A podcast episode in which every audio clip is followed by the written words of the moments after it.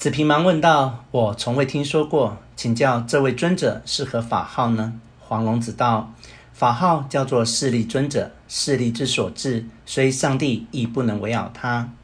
我说个比方给你听：上天有好生之德，由冬而春，由春而夏，由夏而秋。上天好生的力量已用足了。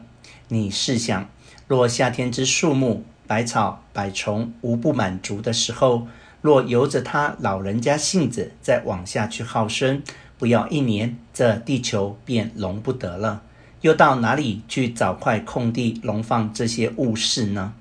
所以就让这霜雪寒风出世，拼命的一杀，杀得干干净净的，再让上天来耗生。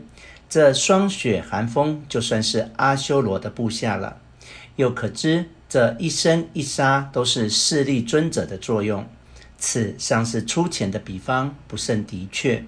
要推其精义，有非一朝一夕所能算得尽的。余姑听了，道：“龙叔今朝何以发出这等奇辟的议论？不但申先生未曾听说，连我也未曾听说过。究竟还是真有个势力尊者呢，还是龙叔的预言？”黄龙子道：“你且说是有一个上帝没有？”如有一个上帝，则一定有一个势力尊者。要知道，上帝同阿修罗都是势力尊者的化身。余姑拍掌大笑道：“我明白了，势力尊者就是儒家说的个无极。上帝同阿修罗合起来就是个太极，对不对呢？”黄龙子道：“是的，不错。”沈子平亦欢喜起立道。被愚姑这一讲，连我也明白了。黄龙子道：“且慢，是却是了。然而被你们这一讲，岂不上帝同阿修罗都成了宗教家的预言了吗？若是预言，就不如尽说无极太极的妥当。要知上帝同阿修罗乃实有其人，实有其事。且等我慢慢讲与你听。不懂这个道理。”万不能明白那北拳南革的根源，将来申先生树基不至于搅到这两重恶障里去。就是愚姑道根尚浅，也该留心点为是。我先讲这个势力尊者，即主持太阳宫者是也。环绕太阳之行星，皆凭这个太阳为主动力。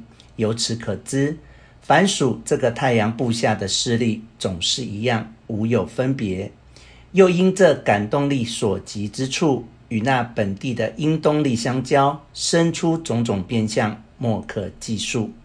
所以各宗教家的书总不及儒家的《易经》为最精妙。